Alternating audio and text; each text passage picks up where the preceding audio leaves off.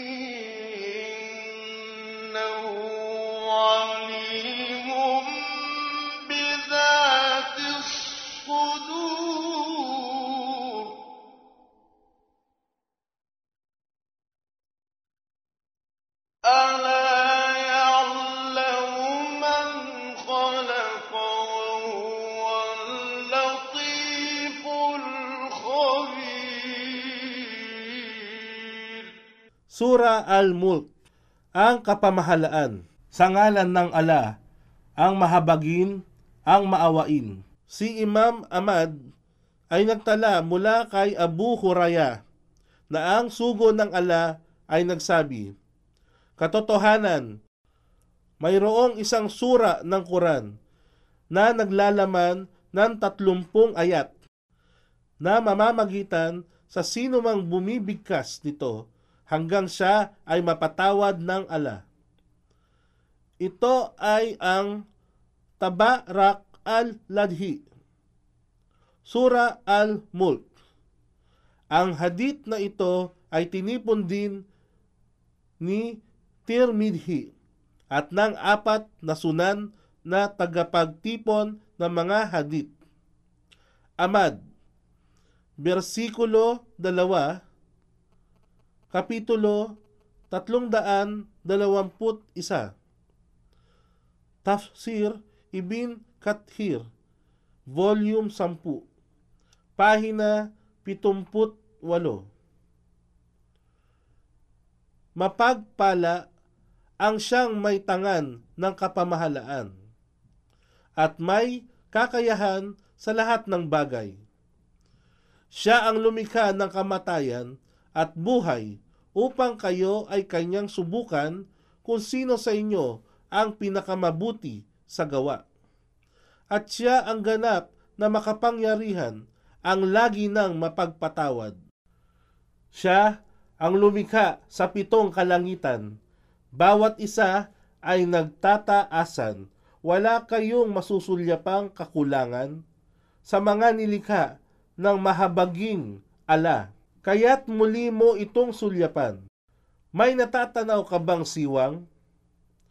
Kaya't muli mo itong sulyapan at muli pa. Ang iyong paningin ay magbabalik sa iyo ng may kaasi.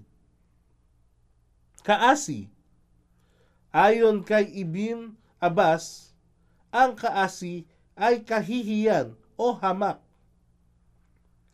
Al-Tabari, versikulo 23, talata 500 at siyam.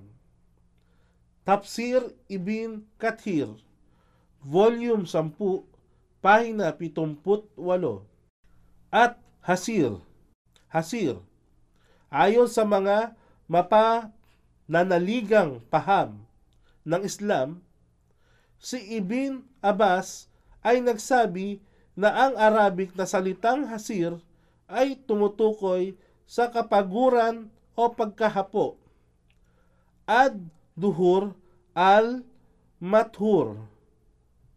Versikulo 8, Kapitulo 235. Tafsir Ibn Kathir Volume 10 Pahina 82 At tunay na aming pinalamutian ang pinakamalapit na kalangitan ng mga lampara at ginawa namin yaong mga lampara between. Binanggit ni Abu Katada ang aya na ito, sinabi niya, ang pagkakalikha sa mga bituin ay may tatlong dahilan. Una, bilang palamuti sa pinakamahabang langit. Ikalawa, bilang sandatang pamuksa upang itaboy ang mga shayatin, satanas, at ikatlo, upang gamiting gabay sa gabi ng paglalakbay. Kaya, sino man ang nagbigay ng iba pang kahulugan, siya ay nagkamali at ginugol lamang ang kanyang panahon sa walang kabuluhan at inilagay lamang ang sarili na lumagpas sa hangganan ng kaalaman. Sahi Bukhari, Volume 4, Kapitulo 3, Pahina 282 Bilang sandata upang itaboy papalayo ang mga satanas at hinahanda namin sa kanila ang parusa na naglalagablab na apoy at yaong nagtatakwil sa kanilang raab raab bagamat madalas gamitin ang salitang Panginoon sa pagsasalin ng salitang raab ito ay hindi sapat o ganap ang kahulugan sapagkat ang raab sa kawikang Arabic ay malawak ang kahulugan. Tinatawag na Raab ang ala sapagkat siya ang tanging nagmamay-ari ng kapangyarihang lumikha at kautusan. Ang ala ay nagbigay ng kakayahan sa lahat ng bagay upang gumalaw, lumaki, magbago at umunlad.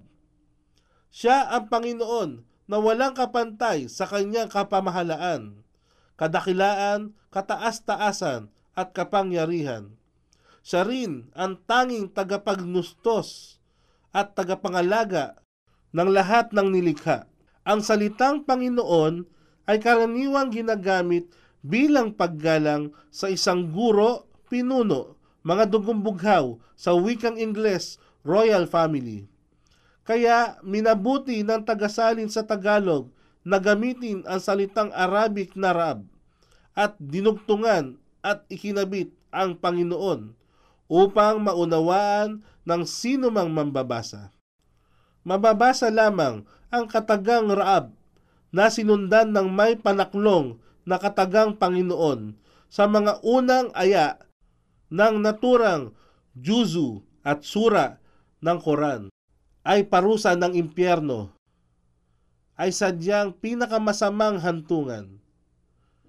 At kung sila ay naitapon doon, kanilang maririnig ang malakas na ingay ng shahik na tila isang malalim na paghinga habang ito ay kumukulo.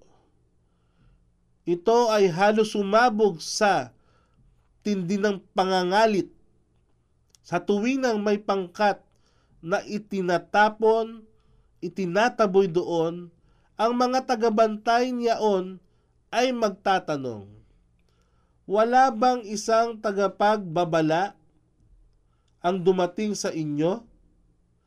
At sila ay magsasabi, Katotohanan, may isang tagapagbabala ang dumating sa amin, subalit siya ay aming pinasinungalingan at aming sinabi sa kanya, ang ala ay hindi nagpadala ng anumang bagay hinggil sa kapahayagan at katotohanan.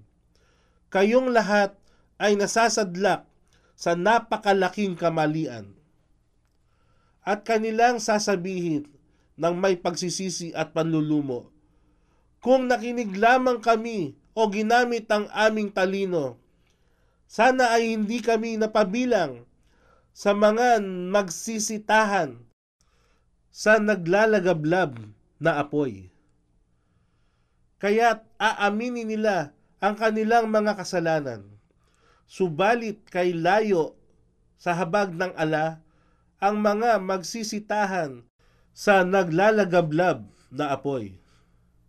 Katotohanan, yaong lingid ang kanilang pagkatakot sa kanilang rab ay mapapasa kanila ang kapatawaran at dakilang gantimpala ang paraiso.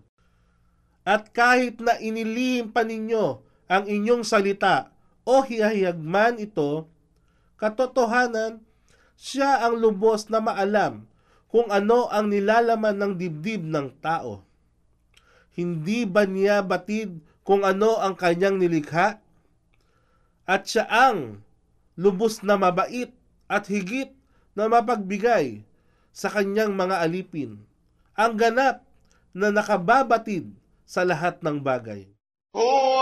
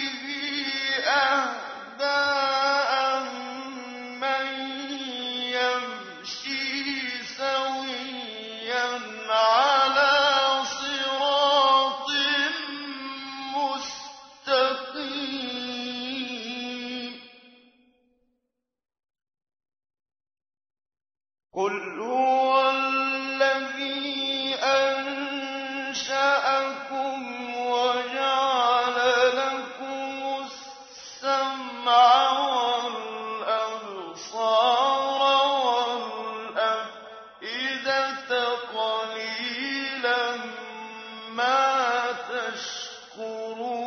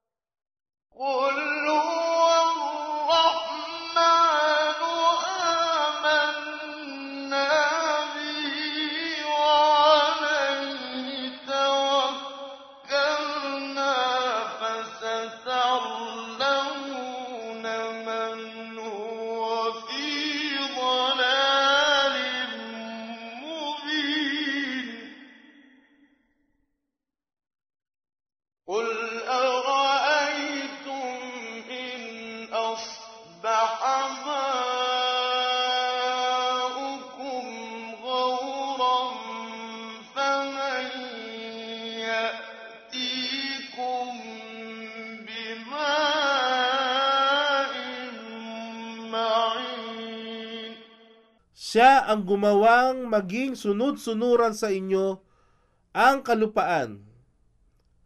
Ginawang madali sa inyo upang lakaran, panirahan at taniman ito ng mga pananim. Kaya tumahak sa landas nito at kumain mula sa kanyang panustos, kabuhayan. Si Imam Ahmad ay nagtala mula kay Omar ibn Khattab na narinig niya sa sugo ng ala na nagsabi, Kung magtiwala sa ala sa tunay na paraan ng pagtitiwala, ipagkaloob sa inyo ang kabuhayan na katulad ng kabuhayang ipinagkaloob niya sa mga ibon. Ang mga ibon ay lumilipad sa umaga na walang pagkain at bumabalik sa gabi na puno ng pagkain ang tiyan. Amad, versikulo 1, kapitulo 52. Tafsir Ibn Kathir, volume 10, pahina 80 siyam. At nasa sa kanya ang pagkabuhay muli. Hindi ba kayo nakadarama ng katiwasayan na siya na nasa itaas ng kalangitan ay hindi niya pahihintulutan na kayo ay matabunan ng lupa kapag ito ay mayanig sa paglindol?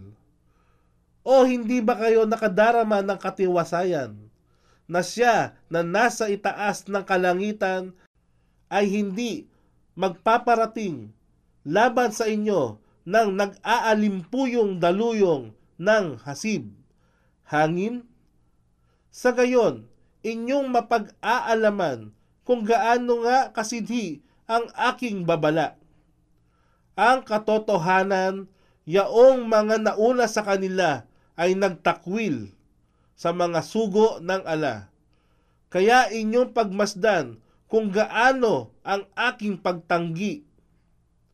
At hindi ba nila na pagmamasdan ang mga ibon na nasa kanilang itaas kung paano ibinubuka ang kanilang mga bagwis at kung paano rin itinitiklop yaon?